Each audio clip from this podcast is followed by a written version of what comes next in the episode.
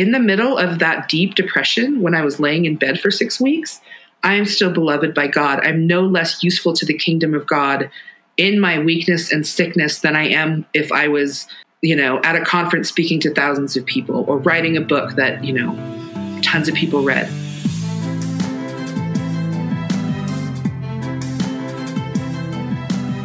How do you forgive when the wound is still open? How do you leave a legacy of redemption instead of dysfunction? How do you trust God when your deepest fears are realized? Join me, Sarah Mae, along with some wise mentors along the way as we explore these and other messy heart topics and the strategies we can use to seek healing in the pain and restoration in the ruins. Welcome to the Complicated Heart podcast. Friends, the interview I have today is one that I have been looking forward to for months. I'm talking with Alia Joy, author of the book Glorious Weakness Discovering God in All We Lack. And the link to that book is in the show notes. And today we're going to be talking about depression and a culture that seems to despise lack. We're talking about poverty and trauma and where God fits into all of these hard things. Alia, welcome to the show. Yeah, welcome. Thanks for having me. So glad you're here. I know. I'm like, we finally, finally made it happen. Alia, give me just like one minute of uh, what you're doing now, how many kids you have. Just give me like a quick little, you know, who are you? Where are you? What are you doing? Where am I? I am in Central Oregon at my kitchen table, and I have three children. My oldest is up at the community college today. My two younger are um, at a cohort that they go to on Thursdays. I homeschool. My tiny Asian mother is in town running around, and my husband is um, out with the dog. So that is that is the kind of what is happening um, while I podcast. Cohort sounds so naughty. It's a cohort. I know that's what they call it. It's it's kind of like a co-op, but I don't have to be there, so that's lovely. All right. Would you be willing to give us one story that encapsulates the trauma you experienced as a child? Sure. Um, so I was a missionary kid in Nepal, and I got sick with uh, leukemia, and we had to move back to the States um, for care. And what no one knew at the time was that I had been sexually abused by uh, a boy that was there um, for a period of time. He was a teenage teenager. I was four and five, um, and I never told anybody. So those memories and experiences really traumatized me. I felt like my body had betrayed me in all of these ways. first by being sick. Um, I mean, sorry, first by being um, abused and then by becoming sick. And I literally began to believe that because of how dirty that made me or how dirty that made me feel, uh, the things that I knew that I felt like I wasn't supposed to know, um, it was just it was very traumatic. And i carried that that you know i, I talk in the book about the lethal burden of silence and how um, it just starts to kill off parts of us because we start to believe all these lies about who we are and how we matter and what we mean to god. And um, so when we came back to the us everything was just extremely difficult. We didn't fit in um, or at the very least i felt like i didn't fit in. Um, i felt very othered by the society that we were kind of plunged into. Um, I felt ignored by God and I'm very hurt by the church. I think we had a lot of issues with bitterness and and things coming from the mission field back to just a faith that we didn't understand here. And so that was really the foundational trauma I think that would continue throughout my life that God would be um, dealing with. But that was the start of it. And one of the things that I want to talk with you about for sure is depression. But before we get into that, I'm I'm kind of wondering like because we talk a lot about well i talk a lot about or i've heard lots of stories about people who are dealing with you know like chemical depression or their brains just aren't you know the chemistry is not quite right um, would you say that you, the depression that you've experienced because it's pretty debilitating um, would you say you could trace that back to the abuse? Because I think abuse like rewires our brains. I think um, it does something like that. So would you place it there, or would you say that it maybe is in combination with something genetic or hereditary or something? Yeah, there is a genetic component to a lot of the mental illness. I have bipolar disorder. Um, but I also have been treated for PTSD, um, and that is definitely stems from a lot of those experiences in my youth with um, sexual abuse. And so there is a there is a genetic component for sure, um, but there's also something that um, scientists have called ACE scores, and uh, they've been studying it for a while. I'm not an expert on this, but um, you can take these tests and ask you questions about early childhood. And a lot of those markers, the higher your number, the more likely you are to have this sort of genetic rewiring where your trauma, you, you kind of have this trauma body, your tra- trauma brain, and it um, works differently than you know perhaps other people that did not have those things. And so it asks questions like you know was one of your parents incarcerated or did you grow up in a family where you know you saw your mom getting beaten or your father get you know violent kind of things or abuse, different levels of poverty. Um, and those things have a huge effect on the stability and sort of wiring of uh, ch- children's brains. And so I think this is a lot of people are talking about it in terms of the adoption world. Um, you know, these kids that have been traumatized at a really early age and then start exhibiting. Um, signs of that trauma as they're older. And some of that manifests um, bodily. One of the things that I thought was fascinating that I read really recently I have very severe asthma. Um, and it will flare up sometimes and just be. And I think that, I think that was the reason we didn't do the podcast earlier. Is I was like, I can't breathe and I have no voice, so podcasting isn't going to work. So I think we rescheduled a couple times because of that as well. But um, asthma is one of the things that is very linked to childhood trauma and a high A score. So there are some things there that really do need to be focused on and be worked through um, and to take in consideration when you think about how you're dealing with um, depression and other mental illnesses and, and even physical illnesses. Yeah. I've been watching like all of these videos from the Allender Center. Are you familiar with Dan Allender at I'm all? not. Okay, he wrote The Wounded Heart. It's for adults who've um, suffered childhood sexual abuse. And um, he just talks about that link between our physical bodies, like how often we often will get ill Yep. because of childhood trauma. And I'm I'm wondering, and I don't I don't know, but have you seen that as you've gone through a process of healing, and of course healing doesn't mean we arrive, right? It's just a path. But have you seen any physical symptoms get better or no?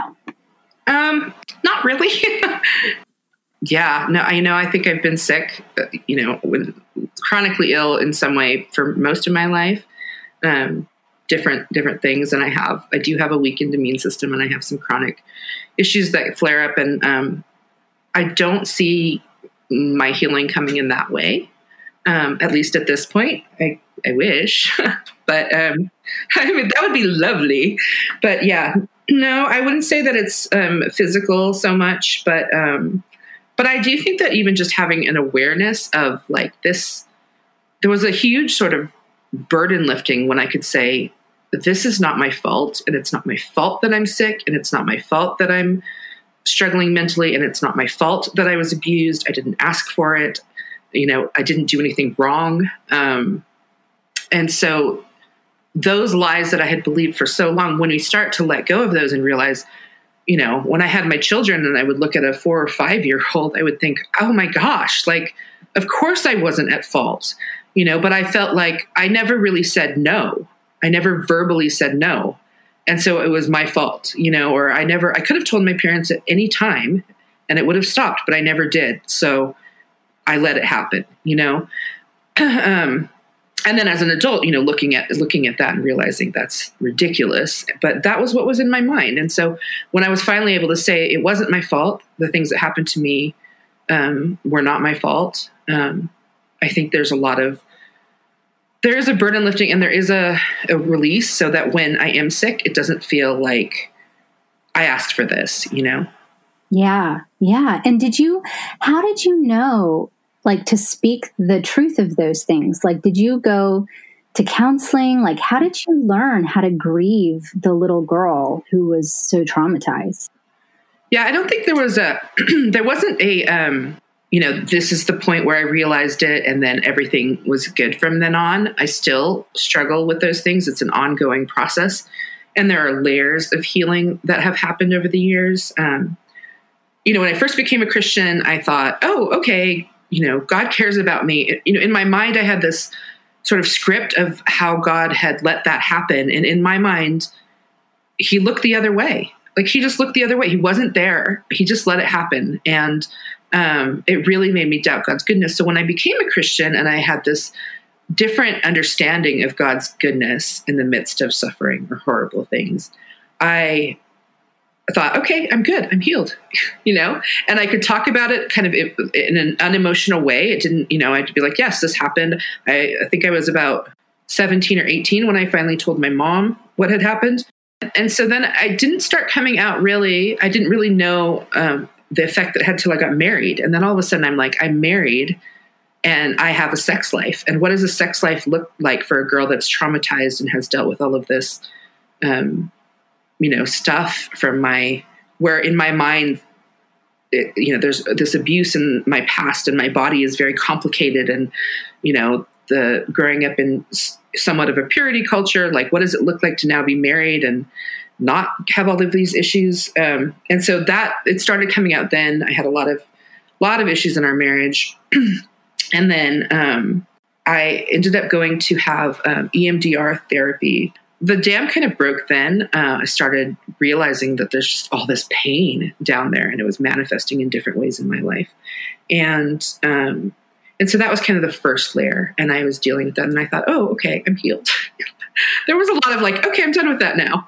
Um, and then it, and things would come back up when I was a mom, when I was pregnant. You know, things that changed with my body had a lot to do with, um, you know, I have very complicated relationship with my body and with it being sick and with it being abused and with it being something that I wished I could escape from because it only caused me pain um, or got too much attention or didn't get enough attention or, um, you know, all of those things. And so for me, it just it came in layers of realizing there's still more work to do. There's still more um, things that I need to walk through. There's still more realizations I have to have, um, and learning to be kind to myself and learning to uh, accept God's grace and His covering and His mercy, and know that He sees me and my body as good, and that He loves me and that he cares for me and um, and so it's just been a process of walking through that. I think one of the big things for me um,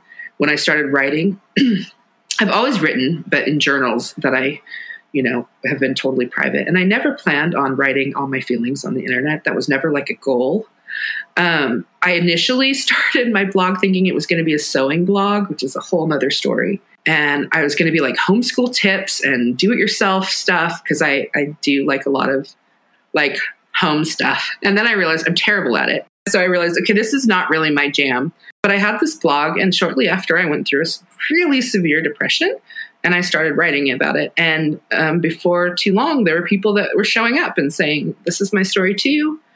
I've been through this. I feel this. You're writing what I, you know, can't express. And so that was really the roots of this. It was all accidental and upside down. I never thought that I would be here sharing about my book or that, you know, I'd be the one known for, you know, writing all this stuff on the internet. Anyway, I want to go back for a minute because I know you were raised in a missionary family, but you didn't come to know the Lord until later. Can you just kind of briefly tell us how did you how did you come to know Jesus? Yeah, so I um I tried to please God um, when I was little. When we came back, I I thought that was kind of the key, and it was you do all the right things, and then he'll love you. Um, so I spent my youth really trying to um, be good, but in my mind, I knew I wasn't. Like I just feel this, and some of it was, you know, the lies and the false things, thinking that I was too dirty and that God couldn't accept me, and looking around and seeing, you know, the way that people talked about blessing. Um, I looked at my family and thought, we're not part of that. Like, how are we not part of that? Um, and so by my middle school, you know, early teens, I was done with it. I felt like I've tried to please you and you're just distant and gone. I don't even know if you exist. And if you do exist, how could you be good? How could you let all these things happen to us? Um, and so, yeah, it was just, I was wrestling with that. And so by then I was like, I'm just done.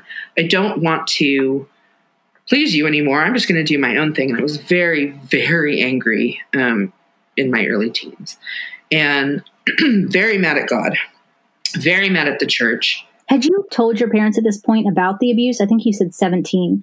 I think it was 17 or 18. No, I, I didn't tell them till after I was a Christian for about two years. Okay. Okay. So they didn't know any of that stuff. But yeah, I um my parents actually started to go to this different church and uh, you know they didn't make me go i was had didn't want anything to do with the church but we moved to hawaii for this ministry opportunity and it was it just kind of it was terrible and lots of stuff fell through and it was um, a bad you know in my mind i'm like exactly. Like this proves my point that god is stingy and that you know i very much believed in the scarcity. Like there's just not enough for us. There's never enough for us. God doesn't provide. He's just a big jerk you know? Um and doesn't matter what you do like we you know he's it's just all um hard all the time hard. And and so I had gotten there. I, I wasn't diagnosed with bipolar until my early 30s. Uh, so, but I definitely um, had very strong signs that I had bipolar in my teen, in my mid to late teens. I had always had ways to insulate myself from the pain, whether it was drugs or boys or partying or, you know, in, in Albuquerque, I had my social scene that I finally kind of fit with people that didn't fit. Um, and when I moved away from that to Hawaii, where my parents had, had gone. It was the middle of my junior year. I was super angry with them that they had made me move. And um, they were on the other side of the island one day. Um, I think my brother was with them. And I just was done. I felt all this pain pushing in, and I was in a mixed bipolar state, which I know now. And so you're I'm like super depressed, but also extremely agitated. And I just thought, I'm done. I'm done with it all. I'm going to, you know, end my life. And and I was struggling with that because my brother had attempted um, death by suicide when I was in middle school, and my mom had found him. He had tried to hang himself, and um, I just saw what that did to my family afterwards. He he survived, but um, it was just really really hard, and I I didn't want to do that to my mom. But I was I just couldn't even think clear, and I just thought I just have to be done. Um, and I remember standing in, we were standing in this linoleum that was all cracked. And I remember just um, throwing curse words up at God and like so, so angry. It was not um, like a calm, repentant, like, oh God, if you're there, please. It was like, you want a piece of me, you know, like I just um, because I don't think there was ever a point where I didn't think God was real. I just didn't think that He could be good. I was yelling and screaming at the sky, and I got knocked to the floor, physically knocked to the floor, and just had this sense of peace that um, really to this day I can't I can't even describe it. Um, and that was it. I thought, okay, like I'm not going to kill myself. Um, but I still didn't have uh, answers for what happened. I'm definitely um, tend to be very, very skeptical um, about almost everything. And so shortly after that, I started to, to rationalize it. Oh, it was a chemical reaction in my body because I was at such high stress that it probably, maybe my legs gave out, or maybe I'm having a stroke, or, you know, like I wanted it to be something that I could explain so that I didn't have to be accountable to a God that might want something to do with me. And, and yet I couldn't understand the part of the, of, of having peace. And so I started reading my Bible. I, I, can't say, you know, and then I fell to the floor and accepted the Lord and it was all good. I, I was very hesitant to have a relationship with God and I was very untrusting. And so it took a long time. It took a long time of reading my Bible. I thought, I'm just going to check it out. You know, I'm just going to, just going to see what this is about. Um, and so I started reading the Bible and I started wrestling with what the scripture said about who God is and what his character is. And during that time, um, I started to get to know him. And so my conversion story is, you know, it was this gradual sort of walking in to relationship with him, a God that I knew about really well, but did not know. And um, so, yeah, I think it was 16. And then I think, well, one of the biggest things that you have learned over your life, and this brings us back to really the topic of your book, um, is how we find God in our weakness. And if I'm not saying any of this right, correct me. But one of the things I wanted to kind of um, talk about was um, what depression, how people sort of view depression and weakness in our culture, the fact that it disrupts our culture. And our culture seems to really despise lack and weakness and insufficiency. Can you speak to that a little bit? Yeah, I'm I think that the chronic nature of mental health issues or depression or um, financial issues that are that are ongoing are what makes it very hard because I think almost everybody can care for a season. So if you have somebody whose house burned down and it's this instant trauma, people will rally around that and there will be, you know, people will try, right? This this trauma happens and people show up with casseroles and blankets and clothes and gift cards and GoFundMe accounts. Um, but for the person whose trauma is uh, ongoing, the person whose sickness is chronic and will never end, uh, the person whose suffering is um, is going to be there walking with them for the rest of their life. It's very hard for people to enter into that consistently. And so what happens, I think, is you know while people are good in crisis, when the crisis continues and it becomes the norm, people get frustrated or tired of it, or or they just you know they don't know what to do. It's too much, and um, and so it can be very very isolating. I think for people who struggle with you know mental illness chronic illness financial issues it's very lonely and it becomes this shame thing because you are isolated and you don't want to be the person that shows up at bible study for the fifth time saying you know we can't make rent again this month or you know we have this medical bill that we can't pay or we have this you know we don't have enough food and we have to go to, like nobody wants to be that person Nobody wants to constantly be like, I'm still struggling and I'm still struggling and I'm still struggling. And, you know, I've shared sometimes about being in a depressive episode and people will be like, hope you're doing better. And it's so hard to be like, actually, I'm doing worse. Like, you, nobody wants to say that. And so you end up saying, yeah, okay, like maybe a little bit better because that's the hope that other people have for you. And it's not necessarily a bad thing, but the way that we view the ongoing nature of some suffering and lack can make it very, very isolating. And I think, especially when, you know, there's mental illness, um, it's isolating because your your brain is working differently, and there's a lot of stigma attached to that. Um, nobody would say, like, if I had cancer and somebody showed up and I was in bed all day, they would probably say, "Oh, yeah, she needs to rest her body," blah blah blah. Nobody would be like, "You just need to." do these things. Like most people that, you know, I mean there there there are always the exceptions to the rule, but most people would realize this person is sick and they are trying to survive. But when it comes to mental illness, um, that is not often the case. And so when you're going through those things, it can be really, really hard. And there are um, there aren't always those accommodations for people that are struggling in those ways. And so in society, that rewards success and skill and measurable growth, it's easy to feel like a failure because you have nothing to show for certain seasons of your life. You know, we don't want to hear from people who don't have all the answers.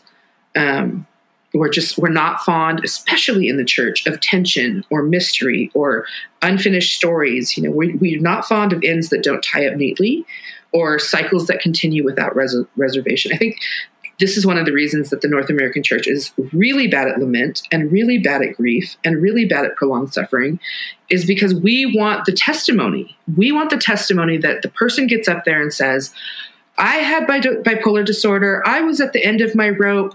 I was 16 and about to, you know, try to kill myself and God intervened and everything has been great since, right? Yep. But that's not the story. The story is that uh, I was in a super depressive episode literally weeks ago where I couldn't get out of bed um, for almost six weeks, like could barely function. And um, so, what, you know, who wants to hear that story? You know, like it's so true, everything that you're saying. I mean, why can't we get up and say, I had this depressive episode where I couldn't get out of bed, but God was still with me, or I have Him even in this, even when I don't feel it, even when I still question things. Right. I think that is a testimony to God goodness. Yeah. Yeah. I mean, and that's what I really tried to do with this book. When I, you know, in the in the end, I, I even say like some people might think this doesn't tie up as neatly, but a lot. This is this is where most of us live our lives in the in between, right? We believe in God, we trust God, we love God, we see His goodness, and also it's very very hard and sometimes we sit in the dark and we think are you even real like th- those are the things you know the, the, the idea of like how we cry out to god and say i believe help my unbelief. I feel like that is my life. That is my walk of faith. Mm. um, and so in this book there there aren't tidy answers. You know it doesn't end there with the happy ending. It goes on. And i think that we don't like to sit in the discomfort that weakness makes us feel. Mm. We like to say that we, you know, we got to the end and this was the result. Um, I also think that we have an issue with like, we think that our testimony, I say this in the book, we think that our testimony is about our faithfulness, right? I did this mm. and this is how I overcame this. But the, our testimony is only ever that God is faithful to us. Yes. That's it you know? Mm-hmm. And so, because we don't view it that way, because a lot of us think we have to have this story that I was an addict and then I, whatever, and now I'm this, or I was mentally ill, or I was sick, and then I, you know, and then this is the, be- the before and the after. And for, um, you know, becoming a christian it's it's death to life but then we go on living right? And as we're living we continue to die to ourselves. So it's like this very complicated it doesn't it doesn't tie up easily and it shouldn't. It reminds me of Manning too actually who yes. You've all his grace maybe where he struggled with alcoholism his entire life and i think you can say that he did not love the lord and know him would be crazy. Yeah. Yeah. I remember reading Ragamuffin Gospel I remember reading that in my early 20s and thinking, this guy's a heretic. because I was so legalistic. I was like, this is ridiculous. Like, he, you have to be completely different. But what I was what I was feeling was this is how you perform for God. And so I became a Christian and then I went right back to, you know, how do I do all of these things for God? And it was the weakness that let me experienced the relationship. It was the weakness where I couldn't do anything for God. I had nothing to impress God with, you know? And I remember there were times when I would struggle. I'd be like, I can speak. Like, I know I can. I'm good at it. I can do these things. I could do all of these things for God. I could, I could lead. I could teach. If you would just like let me be well, um, I could do all this stuff for you, you know? And, and God was like, yeah, that's not my plan for you. Wow. I think that's powerful. I almost want to sit there for just a minute no, seriously. Yeah. The idea is get better, get it together, and then we can do stuff for God. Right. Like we need to work at our maximum potential and ability. And and the reason I just want to sit with this a minute is because what you're saying, maybe you're still doing stuff for the kingdom in your lack like not being at your fullest quote unquote potential, whatever that is, not being able to have the energy or capacity or um, you know, like people say, like you just need to do it, right. like get up at 4 a.m. Yeah. and like do all the things. Right. And that is, I mean, unless you have that, unless God made you that way, because some people are made that way. Yeah, totally. Um, you're going to feel like a failure. I mean, yeah. in chronic, that women particularly constantly feel like they are failures. And I think yeah. it's because they think that failure is just being no, like maybe just being normal is what we think is being a failure. I don't, I don't know. Right, right. Well, I think all of us wanted, to, you know, I talk in the book about calling, and I thought that I was going to be a missionary. I mean, I, when I became a Christian, mm-hmm. and me and Josh first got married, I thought, okay, we're going to be married for a year and work. Then we're going to go overseas and live you know, somewhere and we're going to be missionaries and we're going to save the world. You know, I got married at 19, so I was definitely going to save the world. And then, um, and then I just got really sick and, and struggled with just so so many things. And God rerouted us and changed changed a lot of things. And I thought, my dreams are all dying, and all the things that you put in me, and my passion and my desire, like they're all dying, just all the time. And um, I think, you know, I've realized now, I look around, I'm 40, so I'm feel like I have a little bit of more reflection on some of the things that I was doing in my 20s. You know, I look back and I go, wow, like, thank God I wasn't unleashed on the world then. Um, and not that some 20 year olds, you know, I'm, I'm not saying it's just age, but for me, I, I thank God that there was some limitations to what I was able to do. But I think, you know, we want leaders with answers. We want I mean, just even if you look at the church and some of the things that are going on, we want these charismatic leaders, this you know celebrity celebrity culture, the results. We want the people that are up there that seem like they have it all together and that they're doing that. But the re- reality is, um, we're not always listening to the margins, which is where Jesus spent the majority of his time, mm. and we're worse off for it. I really 100% believe that. Yeah. And So if we flip the script um, on a biblical view of the importance of weakness and how God's strength is enough, it does give this peace because we realize, like, in the middle of that deep depression, when I was laying in bed for six weeks, I am still beloved by God. I'm no less useful to the kingdom of God in my weakness and sickness than I am if I was, you know, at a conference speaking to thousands of people or writing a book that, you know, tons of people read. Like, there is an aspect to what God is doing in my life, in and through me, that that nothing that I can do is going to negate, right? I'm not going to miss out on anything that God has for me. I'm just, I'm not. Um, and so there's a peace that comes from that. And I'm not saying that we don't have to, to wrestle with obedience. Like, I think that's, you know, that's a different thing. I'm not saying you can just do nothing and it's fine uh, in terms of, you know, what God is actually calling you to. But I think that what we think of as calling is often a lot more complicated than what it really is. And I think, you know, when you look at the Bible and you, you see how he talks about, you know, what are the things that we're supposed to do? We're supposed to love God. We're supposed to love our neighbor um, with all of our heart, mind, and soul. And so, what does that look like for each person? It's it's not going to be the same for everybody. And so, I really feel like some of the idea of calling is just bearing witness to God's goodness in your life, whatever that looks like. Um, and sometimes God good God's goodness in my life is that my husband was able to go pick up my um, antipsychotic and my antidepressant and bring it home and that is god's faithfulness to me. Mm. and that's it you know? And so i share this is this is mercy right now. This is grace for me right now. And um it doesn't seem huge right? But then there are those people that that go yeah me too. I'm also struggling in this way. And I need to know that God is going to show up here and um, that He has been in the dark and that He understands what it feels like and that um, He's here with me. He doesn't leave us, you know? That is so good. I want to revisit something you said because I hear this pain point for a lot of people. And that is they feel like God put a dream in their heart and then took that dream away by whatever circumstance. So for you, you know, you had these dreams of becoming a missionary or, and how, I guess I've got a two part question. One, how like heartbreaking was it for you to have to let go of those dreams? Like, was it heartbreaking for you or was it not that bad?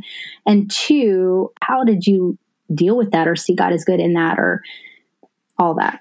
Yeah, it, I think it was devastating to me. Um, in so many ways. And I don't go into the book uh, into this much in the book overall, but I do talk a little bit about you know I, I had this vision of what my life was going to look like, and it turned out very different. Um, and almost almost all all a lot of the things that I am living and doing right now are not things that I would have chosen, and and even things that I don't like.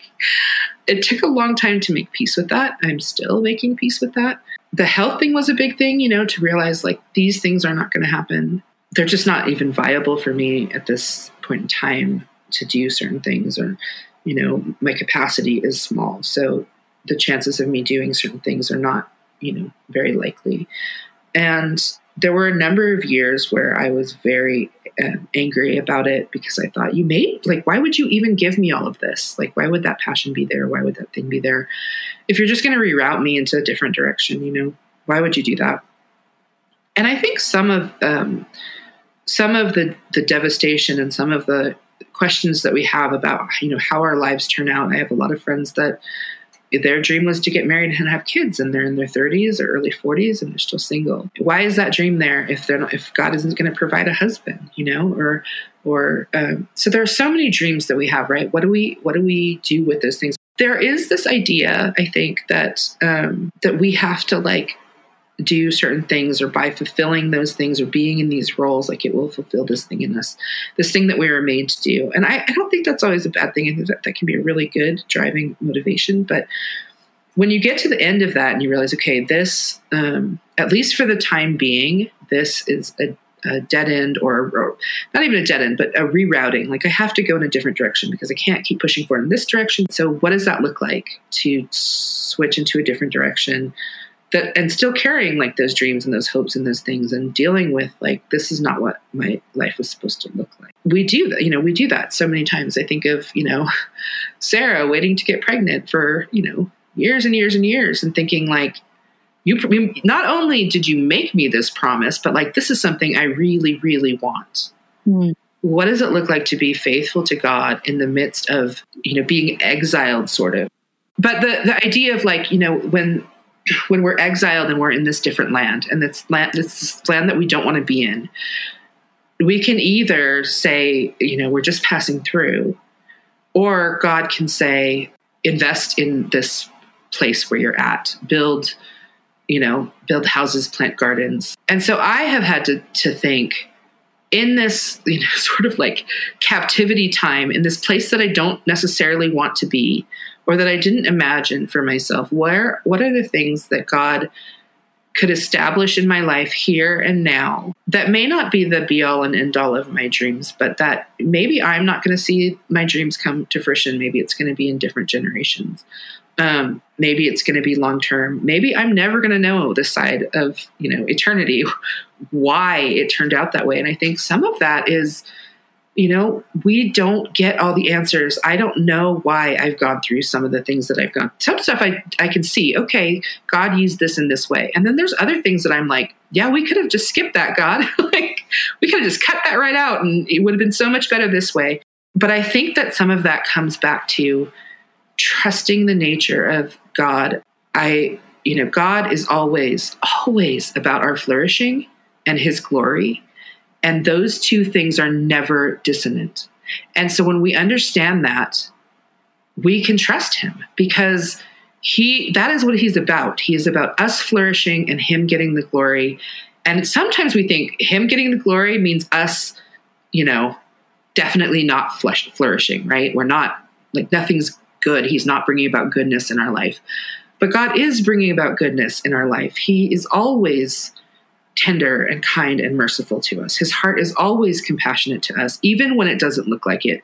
Even when it looks like, you know, I have bipolar disorder and we're struggling. My husband just got laid off last week. He's laid off for a couple weeks. I'm like, I don't know how we're going to pay our mortgage. I'm in the middle of a book launch. you know, like, what is happening, Lord?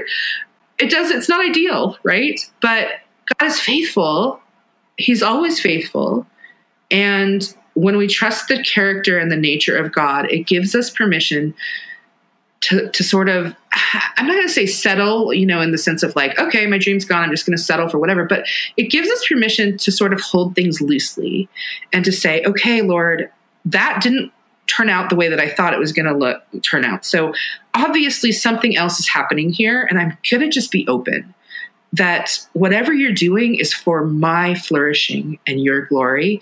And even if I don't get to see it this side of eternity, I trust you. I trust that you're good and I trust that you're going to show up and you're going to do your thing and you know, and I'm going to walk with you. And it's not easy. I mean, it's it's easy to say do this, you know. But I get the emotions that are involved in in you know dead dreams. I get that. I'm glad you're using that phrase about letting our dreams die or the death of our dreams. The reason is because we only it ever seems like we only ever talk about like pursuing our dreams. Not a bad thing. But I think on the flip of that, like you have to be willing to let a dream die if it's not what is for you. Like Psalm 42 says that God ordains kindness. So whatever is going to happen for us in our life, somehow He's ordaining kindness too. But um, I tell people, and I, my husband and I have talked about this, like you have to mourn sometimes. We sometimes have to mourn our dreams and it is a death. And so, in a death, what do we do? I mean, we grieve. There needs to be sorrow. There needs to be time to let our emotions like be what they are. Like, you don't, there's not a death of a dream and you're like, oh, okay, I guess I'm fine with this. Like, no, let yourself go through the process of the heartache of it because something died. Right. Yeah. Yeah, I say in the book, um, I'm going to quote myself, but I'm going to probably get my own quote wrong because it's been a while since I wrote my book. But it says, um, I said, I, it says, I said um, something along the lines of, it's okay to mourn the loss of dreams that you only held as like hope. Um, how else do we make peace with the present? And so I talk about that, like, like it's okay that you, you know, you didn't hold that dream in your actual hand, that it was just this hope that you had, and that it's okay to mourn that because yes, that's how we make peace with our present. So I think there you know that is so true that that you know we're in a society and i think this this goes back to you know, a lot of these ideas of su- success and skill, and you know, we have so many stories of people overcoming all of this stuff and then they do the thing and it's like you know the success story and they never gave up on their dream and then they pushed and then they got this thing. And sometimes that's very true and god you know calls people to persevere in something that the odds are against them and you know we all cheer for that but there are so many stories where that didn't happen and even you know I, sometimes I'll, I'll see you know self-helpy kind of Christianese people are like, you know, don't let anything stand in your way. Um, you know, go for your dreams. And I'm just like, did these people not read the Bible? Like, look at how many dreams were deferred in the Bible. Look at how many people were re- rerouted in the Bible. Like, they're doing their thing, and God's like, yeah, no, like we're gonna go this way, you know. And um, and He always does something better. We just don't always know what that's going to look like, you know. And it's not always immediate, and it might not it might not be in the here and now. Um, but I, I do think that there's space to yeah to mourn and to grieve, and and also to trust God. Yes, and that actually does take me into a quote that I have from you that I want you to talk about. You say in the book, God is with me. Is he the hand that ransoms me, or is he the hand that crushes me? And might he be both? And if so, how can we retain that God is good? Describe what that means for you because um, I think that a lot of people have that question in so many words. Like, is this from God or the devil? Like, you know how people say that, right? Right. Yeah. So tell me what that looks like for you. Yeah, this is a hard one, and you know, it's one that people have struggled with for a long time. You look at the Psalms to see the wrestling. Look at Job to see the questions that arise when we suffer, or you know, when dreams die. And I, am not a theologian or a scholar, but for me, um, it really looks like leaning into the character of God without having all the answers. You know, I write in the book. Um, I'm going to quote myself again and hopefully get it right. Uh, we bear witness to a fierce and mighty God who promises he can be known but not always understood. And I think that there's an aspect to God, you know, what, what this looks like to me is the knowing um, isn't so much about is this from God or is this from the devil? Is this something, you know, it's not so much that that answer, it's the walking with God and trusting his character and goodness. And I have faith that even if I don't have all the answers about where, you know, the thing is coming from, is it the thorn in my flesh that he's going to remove? Because God does that. He heals and he calls us to stand up and walk and he, you know, he does those things. Or is he going to say, My grace is sufficient for you know, for you, for my power is made perfect in your weakness. And we don't always know going into it which answer we're going to get. Like this idea that we should have a formula, like that he's always going to do the same thing for everyone. Right. And that if he didn't, you know, that, I mean, this comes into a lot of the prosperity, you know, healing, you know, if he didn't heal you, I've had people tell me I'm not healed of bipolar because I don't have enough faith or, you know, if I just believe that I would be healed. And I'm like, you know, I believe 1000% that God can heal me if he wants. Absolutely believe in the power of God. Now, is that his will to heal me in in this time at this place and this like I don't know. You know, I'm not healed, so I'm going to go with no. Um, but I, I believe that it's possible. But I don't feel like you know I can manipulate God with my prayers and have him just do the thing as long as I do the thing. It's you know he's not a slot machine where I can just put in my you know whatever and he's going to pop out whatever I want. My will. It's just like not how that works. And so to trust the nature of God. Yes, this reminded me. You said, I believe God can heal me. I also believe he is under no obligation to obey my will. Yeah. Yeah. And that's a that's a hard one because you know sometimes I think I could do a better job, God, just move over, you know, like let me fix this. Mm-hmm. You know. Well, that's the part of man. We all think we can do better. I had a I had a class in college um, and I think I had an atheist teacher and and one of the assignments, because I was the only Christian in the class, it was this very small class. And he said, Your assignment is how would you have made the world better? Like if you created the world, yeah. What would you have done? Because obviously God did not do a good right. job. He failed in that. he failed. Yeah. It's so fascinating. Okay, so here's a question I have for you. Um, you talk about gaining weight to protect yourself. And you say that um, you say, I'm not seen as a whole person because I am a full person. I just talk to me about that. Yeah. I think there are a lot of ways that we reduce the image of God in other people. Um, we see that a lot with racism. We see that with um, ableism. We see, like there are these ways that we look at people and we go, they're not fully like the Imago Dei is kind of like lessened in them, right? Because of this, whatever this thing is that we see on the outside. And I think in society, you know, it's interesting. I write about race, I write about mental health, I write about, and I, have gotten, you know, my share of nasty emails from people or, you know, helpful emails that people are trying to help and they're just saying really terrible things, like, like the, you know, if you did had enough faith, you'd be healed kind of stuff. Um, but I was really shocked the times that I've written about um, being overweight or dealing with my body or even like accepting parts of you know who I am. Um, I'm at the heaviest that I've ever been, but you know I have to look at like okay, I, I have I'm genetically pre- predisposed to that.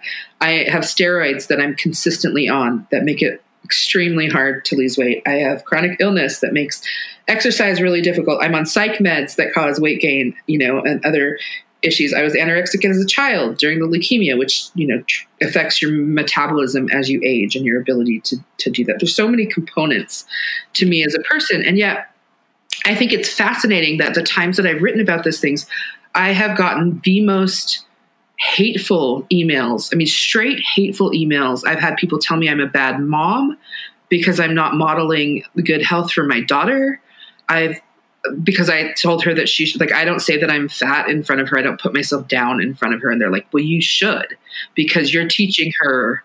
I mean, it's interesting that out of all of the topics I talk about, and race gets some of that. I mean, it's right up there, but it's so interesting that, that my body and the amount of space that I take up in this world automatically people presume these things about me. I'm obviously lazy.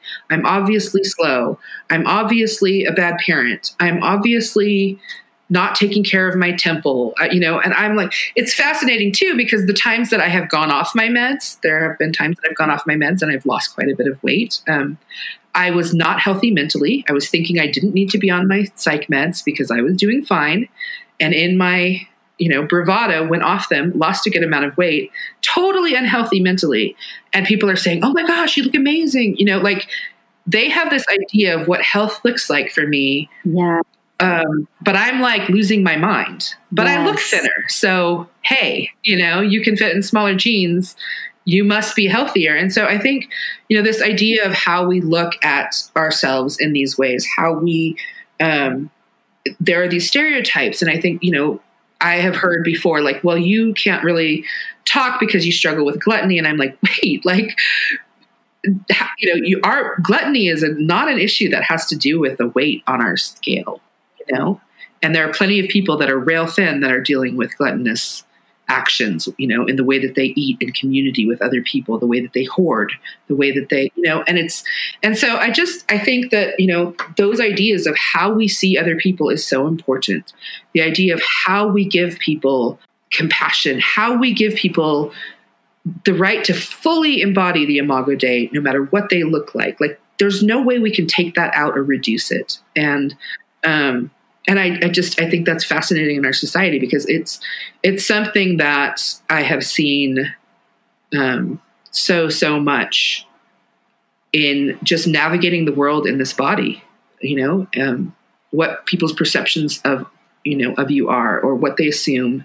Yeah, and you know, it's even as we're talking about this, I realize it, the way that we it's so true. The way that we judge people on what we're seeing, I mean, and how easy it is. It. Uh, let me just say this: I have a friend who has um, struggled with addiction, and I remember visiting her and being like, "You look amazing." She lost all this weight, right?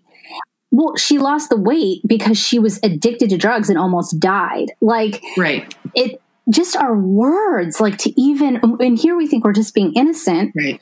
Or with the emails that you got that were i mean just so vitriolic but like i, I just ah, it's just so it's just making me right. think even right now like why do i want to tell right. people they look amazing if they look thin like why do i want right. what is that inside of me yeah. instead of caring for what's happening in their mind what's happening with their heart and their soul you know i just have been recently um, listening to because I'm, I'm in counseling right now i'm going through some different things and one of the things I've been learning is um, what voices we're listening to, like discerning voices. And any voice that we hear that has judgment, contempt, critique, um, is accusatory, is is feels like pressure or guilt or demand, um, that is from the enemy because God says that His his, kindness leads us to change. Kindness leads to change or a working in us. It's, it's God's kindness. So if you hear any voice that is speaking to you that is not out of kindness, that's not from God. And um, I just think of those emails being sent to you, and oh, yeah, it was. There, there have been a couple that have been extremely bad, and the first, the first time it happened, I, it was pretty early when I was blogging, and I remember being at. I actually remember being at a loom, and I was talking to some friends, and I just I said, yeah, you know, sometimes people send me these emails, and I um, told them about one that they had sent just about like basically just saying you're a terrible parent and all of this. And I just bawled. I mean, it was like so tender. And they were like, you just need to delete. It was exactly that. That's not for you. Like, you just need to delete that, you know? And so over the years, I've gotten better at just, I just delete, you know? Like, I'm just, I'm not going to respond. I'm not going to try to change their mind. I'm not going to read. If I start reading it and it starts going south, I'm like, we're done. We're done with this. Okay. You say something else interesting. You say, uh, and this is going to go along with everything we're talking about, I think. Um, you say the North American faith nearly killed us. How so? yeah. I think for for you know we came back we were really disillusioned with the church and we were untethered you know we came back from the mission field I was still recovering and so that was really hard um, you know we're meant for a body like that's how we're created.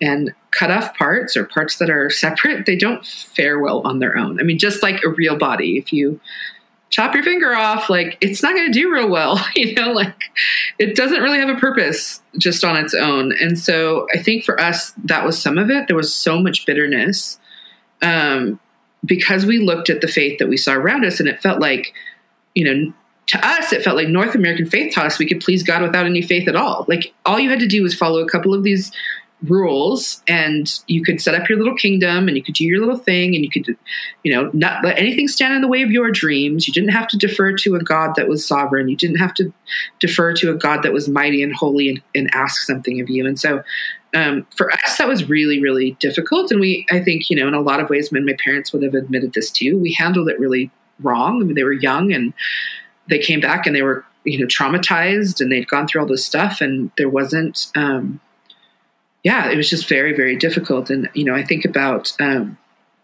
uh, proverbs 29 18 i think it's proverbs 29 18 in the message version says if people can't see what god is doing they stumble all over themselves.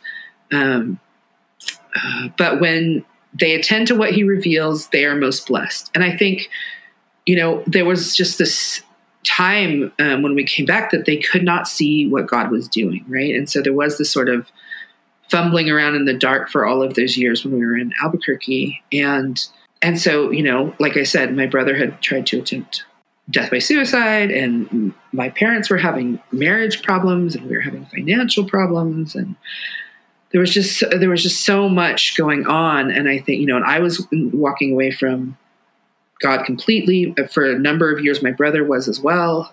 You know, I think one was being disconnected, and two, what we could find to be connected to felt rotten.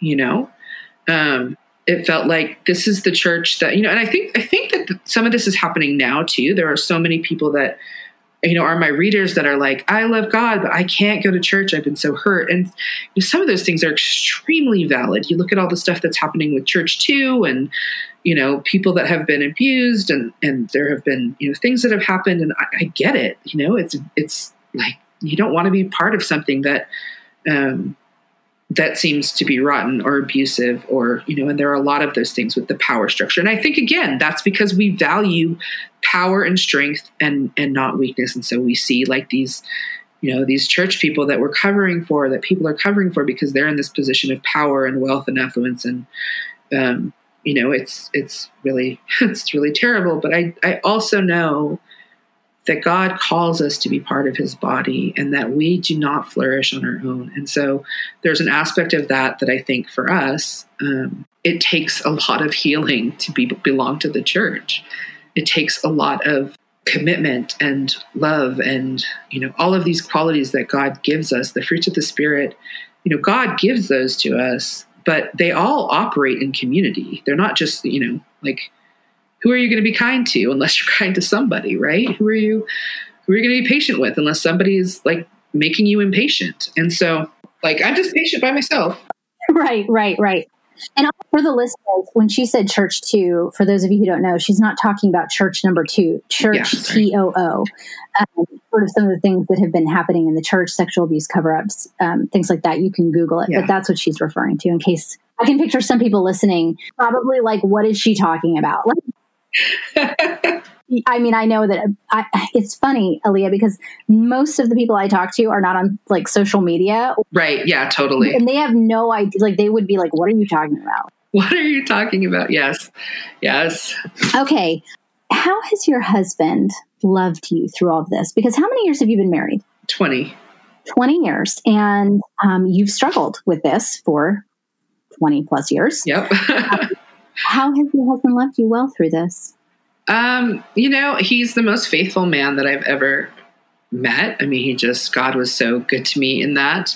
He we are almost comically opposites in almost every way. I mean, it's it's really almost fascinating how we ended. I think it was only that we were 19 and he was 20 and you know, it was the decision that like a teenager would make of who you're going to spend your life with because we um we have almost nothing in common except for that we love the Lord and each other. Um, but our hobbies and I mean everything. He doesn't read.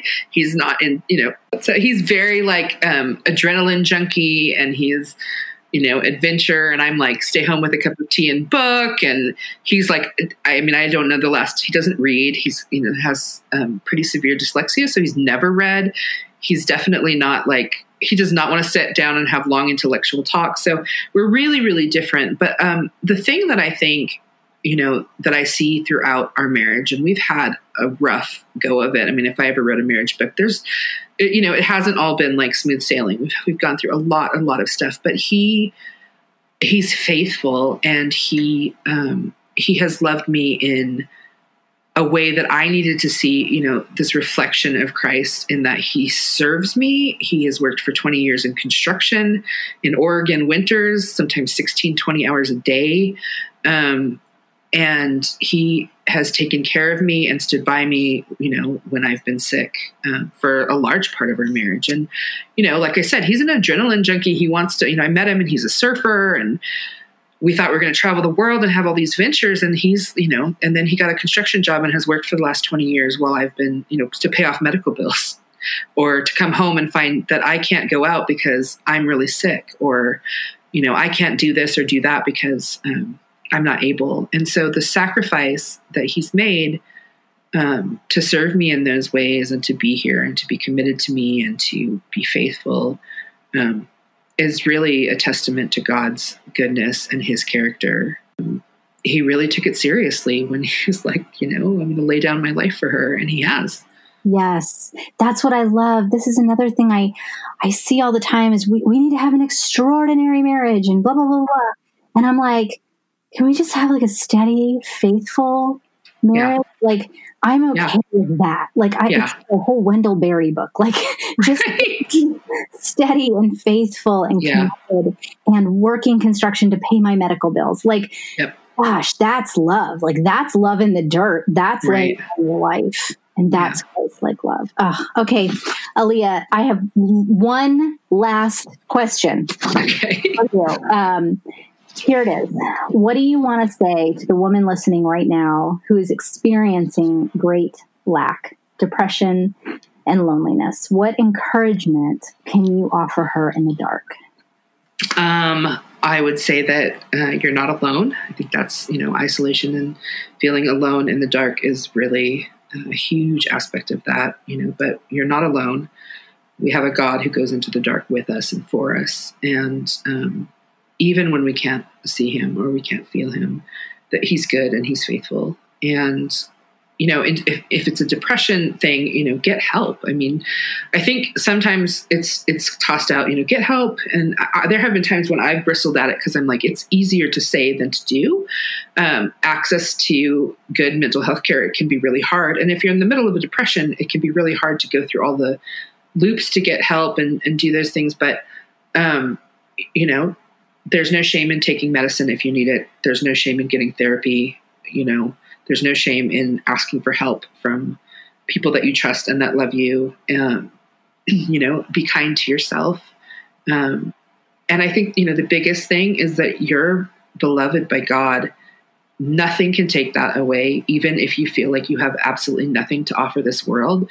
God adores you and he, you know, there we don't have to perform and we don't have to pretend, and um, you can rest. We can rest in His goodness, even when we're struggling, um, because God holds us in the palm of His hand. So, um, I really do hope that this, that you know, when I wrote this book, at the at the beginning, I was like struggling a little bit. Um, I had too many critics in my head, and I was feeling all the imposter syndrome. I thought, you know, I'm a high school dropout that has mental illness and I've like got this book deal and I'm supposed to be writing this book and I have no idea what I, am doing, right? Like I tricked them all into thinking I can do this. And then I started really focusing on who am I writing this book for? And it's that woman that's feeling in the dark and alone. And so I really, really hope that um, that this book does a little bit of good for for those people because I've been through it. I continue to go through it, and I can honestly say that God is good. His goodness, um, His goodness astounds me and we have to learn to look for it and to hold on to it because the darkness comes too. That is so good. And you guys, I'm not even going to give away the book because you need to just go buy it. You're not going to give away. Like, please, it's like under $15. And I'm telling you, it is so rich and so good. And so just go buy it. Alia, thank you so much for being on the show. Yes, thanks so much for having me. And I'm going to actually end with a quote from your book because I love it so much. Okay. Maybe all it takes is relenting to our vast and unavoidable need. Maybe when I worship with both hands empty and the tears flowing down, it is not the praise of a mad woman, but one utterly desperate for Him. And maybe that is the gift of suffering, the gift of weakness, of being poor in spirit. Maybe being poor in spirit is the invitation to truly see the kingdom of God as one who is so loved, so valuable, so recognized by Jesus, they can come reeking with need and not and not be found wanting. Amen. Thank you again, friend. Yeah, thank you. Thank you for listening to the Complicated Heart podcast. Loved this episode? Head over to iTunes to subscribe, rate, and leave a review. Reviews are how people know if they should listen or not. So please, if you like the show, take a minute and give it a review. Thank you so much. If you want to know more, check out sarahmae.com forward slash the complicated heart podcast. See you next time.